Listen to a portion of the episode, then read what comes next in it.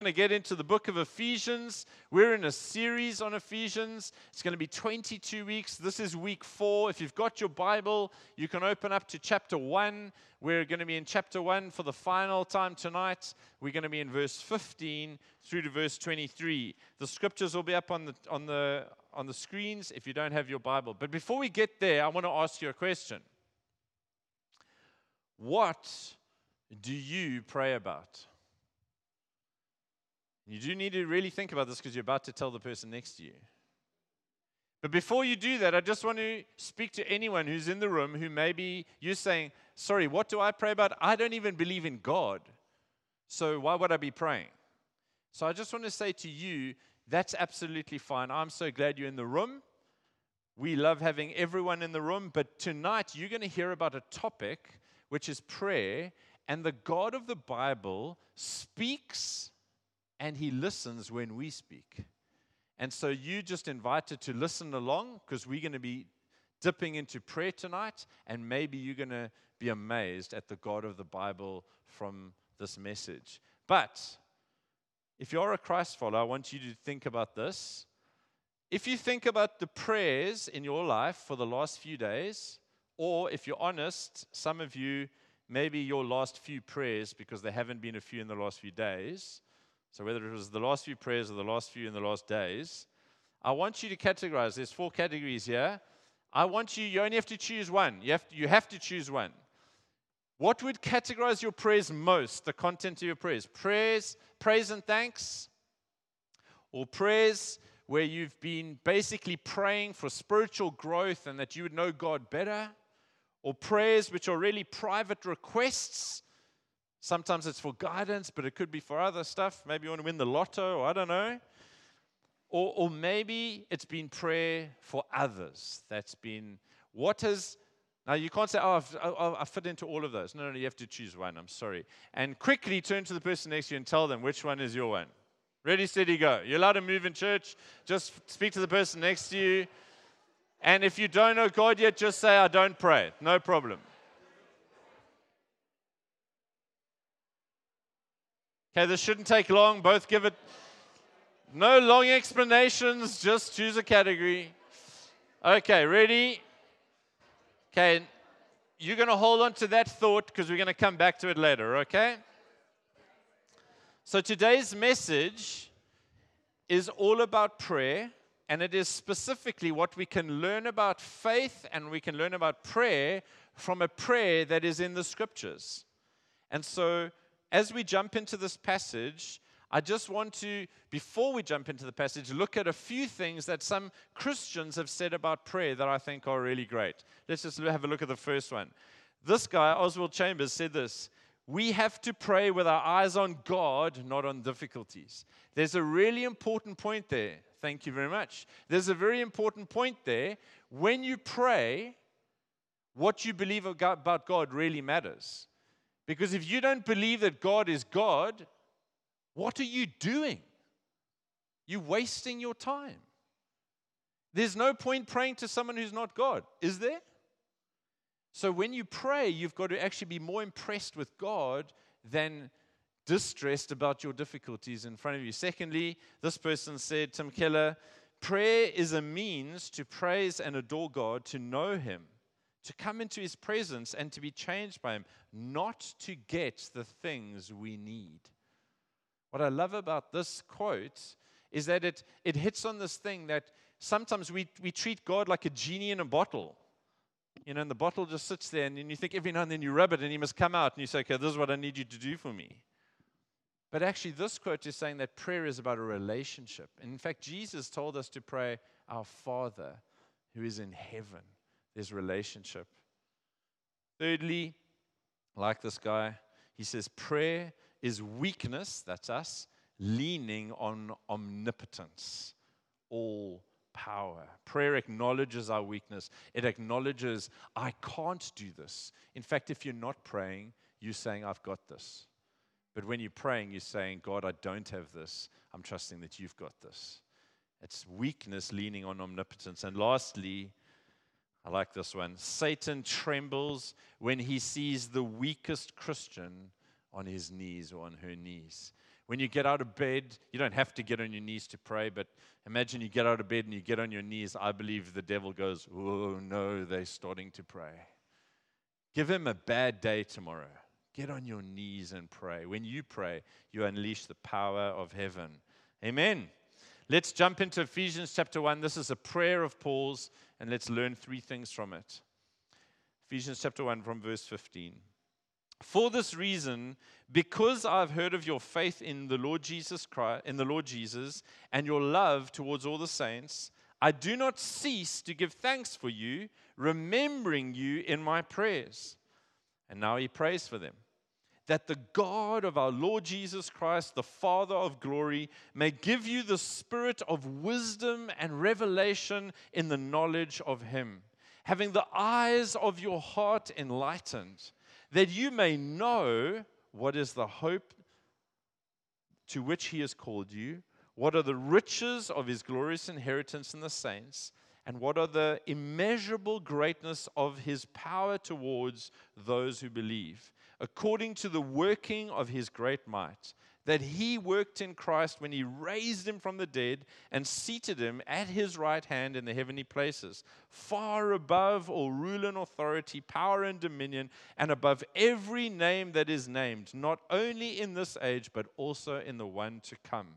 And he put all things under his feet, Jesus' feet, and gave him as head over all things to the church, which is his body, the fullness of him who fills all in all. Out of this passage, I want us to just take three, three points for tonight. Firstly, the sovereignty of God, the, the authority and the power of God is our motivation for prayer. And we take that primarily from verse 15, because verse 15, if we look at it, says this for this reason. That's kind of like a therefore. And it's actually pointing back to the 14 verses that have been leading up to this point. And if you've been here for the last three weeks, you would have heard that we've heard about the glorious action of God in saving us. It's God who saves us. We don't save us, God saves us. It's His doing. It's, it's bec- and because it's His doing, Paul looks back at God's amazing work in saving us and he's basically saying, for that reason, I haven't stopped giving thanks to God for you. And so when he sees what God's been doing in their lives, he just can't stop thanking God. And because God initiates our salvation and God is the one who actually saves us, Paul is right to then pray to God, asking God to not just save them, but to carry on working in their lives and transform them. And so that is exactly what he's doing here. Friends, the sovereignty of God for the Apostle Paul, God being in control of all things, is not a reason not to pray. You know, I've heard some people say, even in this church, well, if God planned everything, if God's kind of got it all sorted, and then, then what's the point of praying? Because God's kind of going to do it anyway. If God is so in control, then what's the point of praying? Let God just do what God's going to do and we'll find out. But I want to give you another way of thinking about it. If God is sovereign, which He is, well, let's say this if God was not sovereign, there would be no point in praying. Because if God was not sovereign, omniscient, omnipotent, and if He was not loving towards those that He chose before the foundation of the earth, then there would be no point praying. Absolutely no point. You see, what's the point of praying to a dead God or an impotent God? There is no point. But because God is sovereign, because He's omniscient and omnipotent and He's our loving Heavenly Father, you have all the motivation you need to pray because you know who you're praying to. Remember that quote be more, be more focused on who God is than on your problems. Because you know who God is and because He's sovereign, it's worth praying to God. And so we should ask the question so, what should we pray for? What should we pray for for ourselves? Remember the thing that you did earlier? The four categories. What should we pray for ourselves? What should we pray for other people? And we're going to look from the scriptures and answer that question. The second point from this passage is that we should pray that we would know God better. That's actually what the Apostle Paul is praying for these believers. Of all the things, Paul says he prays and prays and prays. Of all the things he could have prayed over them, the one thing that he prioritizes is that they would know God better. You know, and interestingly, in our world, in the, in the thinking of our day, people in our world would make the priority of their pursuit in life, they make the priority of their pursuit something other than that. They make the priority of their lives, the pursuit of their lives, achievement or, or, or, or, acquiring some possession or some status, or they make the pursuit of their life, our, our, our media is full of this, the knowledge of myself. I just need to know myself and love myself better, and then everything will be sorted. But actually, that is not what the scriptures do. You see, our world puts humanity and us at the center, but this passage puts God at the center. This passage says that the greatest biblical pursuit is the pursuit of wanting to know God better. Not wanting to know yourself better, but wanting to know God better. And friend, if you want to know yourself and be more satisfied and at peace within yourself, the solution is not yourself. The solution is knowing God. And when you know who God is, you'll find out who you are in context. Now, I would hazard a guess, and we're not going to embarrass anyone, but if we did a quick survey of those four categories that I gave you earlier, I would be astounded if there were more than just a few who said, All my prayers are most categorized by praying that I would know God better. I think we would have filled it up with other things. But in the scriptures, the greatest thing that we could pray for is that we would know God better. So I want to ask you this question Do you know God enough? Have you like gotten to the end of, of the knowledge of God? Have you got God waxed? You know, you've you've bought the t-shirt, you, you've done that. Surely the answer to that question has to be no. I haven't. I don't know everything there is to know about God. In fact, if your answer is that, no, I don't think there's anything more I need to know about God, then I would say to you, you probably don't know God. And that's fine. You're in church, you're on a journey. But if you truly have seen who God is, you'll realize that the more you see of God, the more you want to see. Because surely knowing more and more of the magnificent nature of God, more and more of his character, more and more of his being, more and more of his immeasurable riches of grace and mercy, knowing more and more of the depths of his majestic and unmatched glory and grace and holiness, more and more of his love and his awesome power. Surely knowing more of that is the insatiable desire of every single person who's put their faith in Jesus. And so that the more that you know, the more you want to know of God. If, if, if I'm sounding a little bit strange to you and, and you, you, you've never really thought like that, then I want to ask you to lean in because this is what the scriptures are all about. And so the question is how can you know God better? How can you know God better? Well, Paul answers that question because according to this prayer in scripture in verse 18, what we need is something that's not inside of us. We need a revelation. We need an aha moment that actually doesn't come from within us, it actually comes from outside of us. It's revealed to us. And so, verse 18 says it when it says, having the eyes of your hearts enlightened, so that you may know. Friend, if you want to know more of God, verse 17 says, I pray that God would give you the spirit of wisdom and revelation so that you'd know him better. And then verse 18 says, having the eyes of your hearts enlightened, that you may know. If your eyes are not enlightened, you won't know. And so the Holy Spirit is the one who reveals to us. The Holy Spirit is the one who helps us to get tuned into God. I, I have a Volkswagen Combi and I love our Combi. But I hate our Combi's radio in Toti because you basically hear 20% of whatever's happening. I try to listen to the news in the morning, and it goes from a headline to suddenly it's the weather, and then it's the traffic, and in between it's just. Have you got one of those radios in Toti? Without the help of the Holy Spirit, it's like we can't get tuned into God. There's just static all the time. But you can pray for yourself, you can pray for someone else, and God tunes you in, and suddenly stuff's different. And it's like you can hear God and you see differently, and you see the world differently, you see relationships differently. Friends, only God can do that in your life, and that's why we need to pray for it. The Holy Spirit is the one who helps us to see spiritual things, helps us to feel spiritual things that before that point, you honestly had no idea about them. But when the Holy Spirit starts working in your life, suddenly your desires change and your expectations change. And so, if you want to ask, what do I pray for you as a congregation? I pray verse 17 of Ephesians chapter 1 which is what Paul's prayer is. And in the NIV translation, it reads like this I keep asking that the God of our Lord Jesus Christ, the glorious Father, may give you the spirit of wisdom. That's the Holy Spirit, of wisdom and revelation, so that you would know Him better.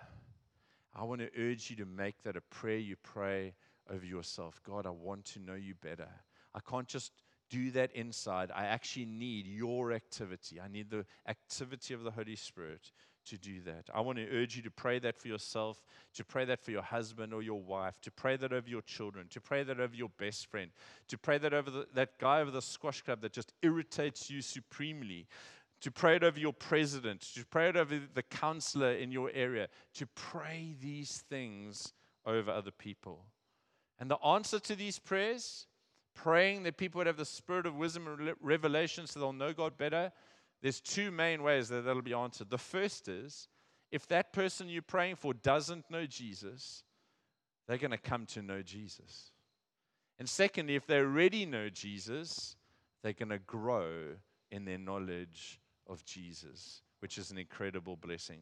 Which brings me to my third point verses 18 and 19 in our passage. Pray that the Holy Spirit would help you, Paul says, to know three things. There are three things. He wants you to know God. We've already addressed that. Now, there are three things that this tuning into the Holy Spirit will help you to know. And I want us to double click on each of those. Firstly, he wants you to know the hope to which he has called you. Secondly, he wants you to know the glorious inheritance that is yours if you're a believer in Jesus. And lastly, he wants you to know the immeasurable power, the immeasurable greatness of his power. So let's take these one at a time. What is the hope that God has called you to? We kind of touched on this last week. and We're going to come back to it. When you get saved, when you give your life to Jesus, it's not about what God wants from you, it's what God wants for you. God wants to give you. Remember, I preached last week about the difference between mercy and grace. Mercy is not getting something, grace is receiving something. And when you get saved, you get mercy, but you get grace, which is what God wants to give you. It's all the things that God wants to give you. When you come to faith in Jesus, it's kind of like running the Comrades Marathon, and you've done nine months of training, and then you get to the start line. I've never run the Comrades, and I never will, but I can kind of imagine this. You, you've done all this work, and you get to the start, but you're not at the end, you're at the start. And when you give your life to Jesus, it's just the start of an incredible adventure. And Paul describes it as the hope that God has called you to. Friends, having your sins forgiven is just the start line of the Christian life. Last week, I, I shared the story. Can we have the picture of that impressive house? That's my house in the Seychelles. No, I'm joking. Um, so I was, I was explaining how last week, how the most expensive property in South Africa about a year and a bit ago was a property in Camps Bay which sold for 389 million rand. So just imagine for a moment, because that's a bit of spare change for you. Just imagine that you've just purchased that house. And as I said last night, I would expect that house to have two front doors, won't you? And if I'm spending that much money, I don't want one front door. I don't want to open the door. I want to open the door, okay? And so as you open the door to this mansion that's got like 70 rooms in it and entertainment areas and underground cinemas, and you come into the front door, it's like the moment you give your life to Jesus and then you just stand there in the entrance foyer and you think, this is amazing. I don't need to go anywhere else. I'm just going to stay right here. And you don't explore the house at all. Well, Paul is saying here that when the person gives their life to Jesus, he's, he's praying that they would walk into the whole house. They would, they, would, they would explore everything that is theirs in Jesus Christ. And so, Paul here, when he's praying that they would know the hope to which they've been called to, he's praying almost that they would go and explore what it means to really have fellowship with God. God wants a relationship with you. He wants you to know the peace and the joy and the assurance and the power that is yours in Jesus Christ. He wants you to have the joy of not just sitting in a meeting, but actually being bonded together with real friends who will carry you through thick and thin. That's what God wants for you. Friend, when you gave your life to Jesus, it was just the start. Everything is before you. And Paul actually wants you to live in the good of it. And that's so that is why he's praying that they may know the hope that they've been called to. That's in the present life. But I think Paul's also got his eyes on the future to come. He's got his eyes on the day that Jesus Christ will return and the incredible, amazing new heaven and new earth that is set aside for the person who's put their faith in Jesus. And Paul is imagining all of that and he's just saying, I hope, I, pray that you would know that hope. That you would have your desires tuned into God. You'd have your desires enlightened. Friend, I want to say this to you. If your faith hasn't changed your desires, if your faith hasn't changed what you long for and what you're expecting, then you're probably just stuck in the entrance foyer. It's like you've just opened the front doors and you've put up a, a tent in the entrance foyer. When God has got a whole house for you to explore. And so I urge you to pray for yourself. I urge you to pray for others that the Holy Spirit would help you to explore all that God has for you in Christ Jesus. The second thing that he wants us to know is what is the glorious inheritance in the saints. And we touched on this again last week. You can listen to that on the web if you missed it.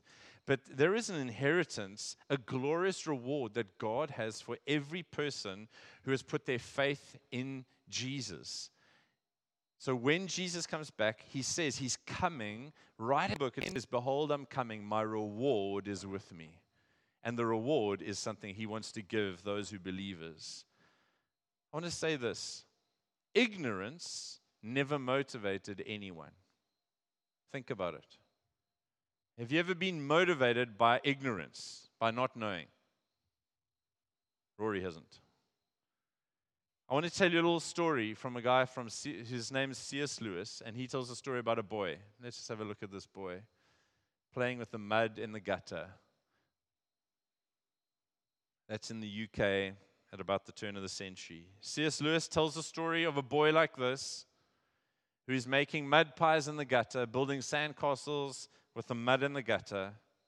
And someone comes to him and he offers him a holiday at the beach where he can go and make sandcastles at the seashore. But because this boy has known nothing but the slum that he lives in, because he's known nothing but the gutter and the mud in the gutter, he turns down the offer of a holiday at the beach because why would I leave? I'm having fun in the gutter. And so he turns down a holiday at the seashore. Friends, this story illustrates how not knowing inhibits good decision making. Would you agree? Not being able to imagine what a seashore is because you've never even seen a picture of one inhibits your ability to make a good decision because you choose the mud pies in the gutter rather than the seashore. And that is why Paul surely is praying that we, that others, that we would know the future glorious inheritance that is ours, because not knowing about the future glorious inheritance that is yours will cause you to make bad decisions in the present. And you could be like the child in the gutter who's holding on to playing in the gutter and saying, No, no, don't take me away to the seashore when you're making a decision based on ignorance. So, Paul is praying for every believer that we might know the hope that God's called us to, that we might know the riches of God's glorious inheritance that is yours and the saints. He's praying that because without that knowledge of what God wants to give you in eternity, you could hold on to mud pies in this present world rather than receive what God has for you in full. And people do this all the time. Friend, I want to urge you if your life is all about now and the present, you making mud pies in the gutter. And my prayer for you is that you would see the glorious inheritance that is yours in Jesus. The problem with humanity is not that we desire too much, it's that we're too easily satisfied. And you think you're living a fulfilled life, and you don't know what you're talking about because you're like the kid playing in the gutter. And the Bible's prayer for you is that you may know the hope that God's called you to, and that you may know the glorious inheritance, because then you'll be able to say no to sin. Sin comes and offers you something, and you just say, What? That is pathetic compared to what I'm waiting for.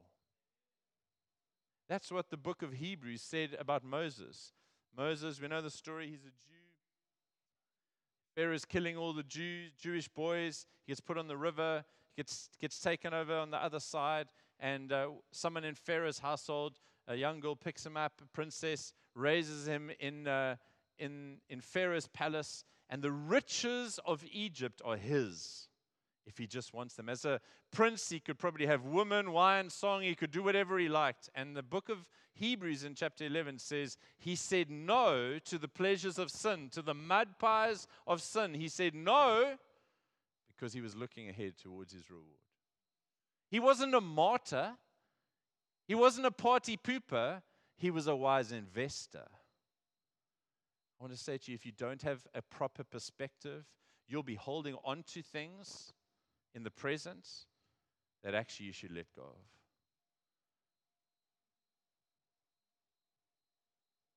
I pray that God might give you the Spirit so that you will be awakened spiritually, so that you can discern what's a mud pie and what is truly eternal and worth desiring. And so I urge you to pray for that. Again, you need revelation. It's not just from inside. It's not that you can learn something. You actually need God to do something.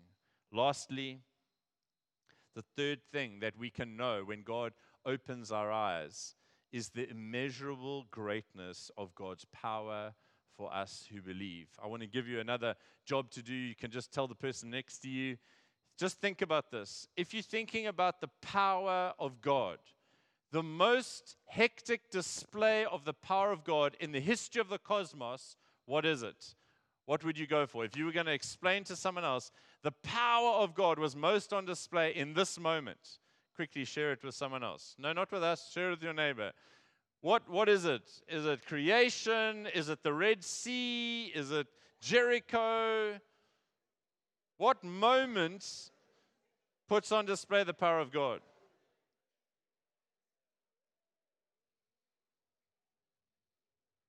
Okay, so you're not going to have to shout out your answers.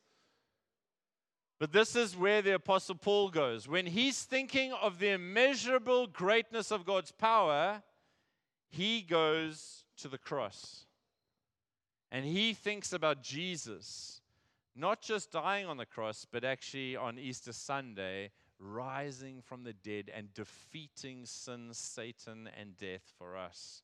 Friends, Jesus' resurrection, when, when God raised Jesus, it was just a foretaste of a mighty resurrection that's going to happen when Jesus comes back. Because every single person who's ever put their faith in Jesus will be raised from the dead. And everyone who's still alive will rise to meet him in the sky. And then God will restore all things and he will declare, Behold, I'm making all things new, and there'll be a new heaven and a new earth, and there will be no sin, Satan, tears, or death forever. And so the power of God displayed when Jesus was raised from the dead is the power that is available to you and I when we pray. Do you remember that quote about Satan trembling when a, when a Christian's on their knees? when you get down and you pray in the mighty name of Jesus, friend, you have no idea the power that is unleashed. And Paul wants you to know that power. Paul wants you to know that people's lives can be turned around, marriages can be restored, uh, people's people's uh, emotional state, their physical state, their financial state, the, the state of a country can be turned around if we will just access the power of the resurrection of Jesus. And so we actually have to pray that our lives, we, we're in danger of becoming like a secular society that doesn't really believe in the power of God. Friends, the power of God is real. We have seen it time and a time again in this church. And I would urge you to start praying, Lord, I want to know more above, of the immeasurable greatness of your power in my life. It'll change your Monday. Let me bring it to a close. Verse 21 to 23 comes back to the theme that we started with the theme of God's sovereign power and his authority. The reason why you should pray, because there's no reason to pray unless God is sovereign and all powerful. Friends, Jesus wasn't just raised back to life, Jesus was seated at the right hand of God the Father in heaven, far above all other rule and authority, power and dominion. And as we sang earlier, he has a name that is like no other name. It's a name that is never going to be challenged, whether it was in the past, in the present, or the future. His name is Jesus. And when we pray, we pray in Jesus' name. You might have wondered, why do Christians do that? Why do they pray in Jesus' name? It's because the authority of heaven is in the name of Jesus, because he's our King. And so when you pray, when you pray in Jesus' name, you are weakness leaning on omnipotent power. When you pray, it's like you're bringing down the power of heaven into the present. And I would urge you to do that. So, as a conclusion, we should pray for ourselves and we should pray for others that we would know God better. And secondly, we should pray that we would know the hope that He's called us to we would know the glorious inheritance that is ours. So we wouldn't settle for mud pies when He's got so much more for us. And we would know the immeasurable great power of Jesus in our lives and over the loved ones that we're praying for. We're going to close tonight by having communion. And I'm going to give you something to do in communion. And uh, if you're a visitor with us, you can just choose to participate or not participate, uh, but I'd encourage you to participate. And so we're going to hand out some forms. If those can go out right now, we've got some little invitations to Alpha. If we could, if we could just have the slide, I want to join the dots here for you. In February next year, we're going to be running a thing called the Alpha course, which is really for anyone who's got questions about faith. And that might even be you. And so you could sign up tonight if you wanted to. You could come speak to me. But we are going to fill this place with people who don't yet know Jesus in February. And what I want you to do is, I want to connect what I've just been preaching about with Alpha in February 2019. And so we've got a little card for every single person. I want you to grab one of those. And on the back of that card is a space for three names. The prayer that we've just been listening to is a prayer that Paul was praying for others. And I want to urge you to think right now. And if you've got a pen, you could even write their names down right now. If you don't do it now, I know you'll forget and it'll go into file 13. But I want you to write down the names of three people who don't yet know Jesus. And if you don't know Jesus, write your name first and then think of two friends. And I want you, if you were to invite someone to go to something in February, in November, it would be awkward. Would you agree?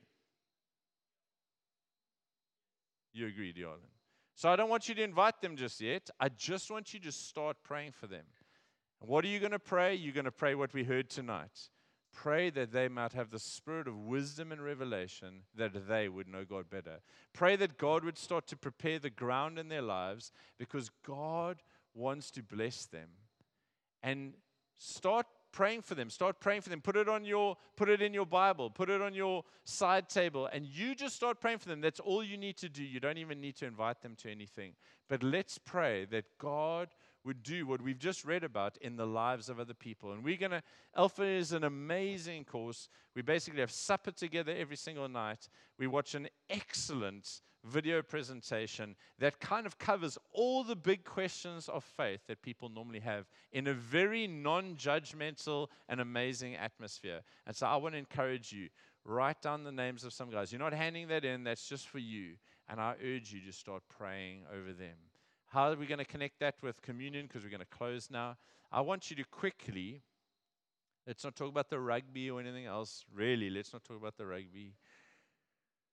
I want you in just a moment. There's two tables at the back, there's one in the front. I'd love you to just come and get the bread and to get the grape juice and go back to your seat. And then I'm going to lead you. And we're going to close tonight by having communion. And we're going to pray for those names that you're thinking of or that you've already written down. So let's go and get, uh, let's go and get some bread. Let's go and get some grape juice.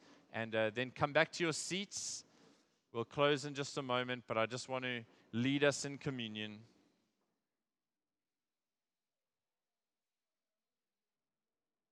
And you, so won't you get for me?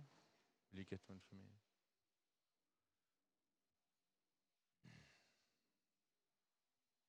Shot.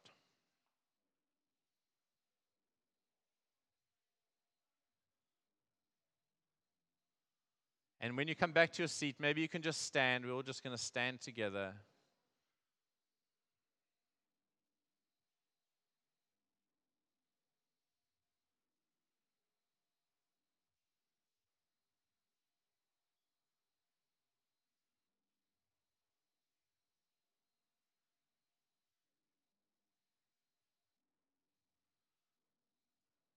I urge you to use one chap, uh, Ephesians chapter 1 as a template for praying for yourself and for praying over others, whether they know Jesus or not.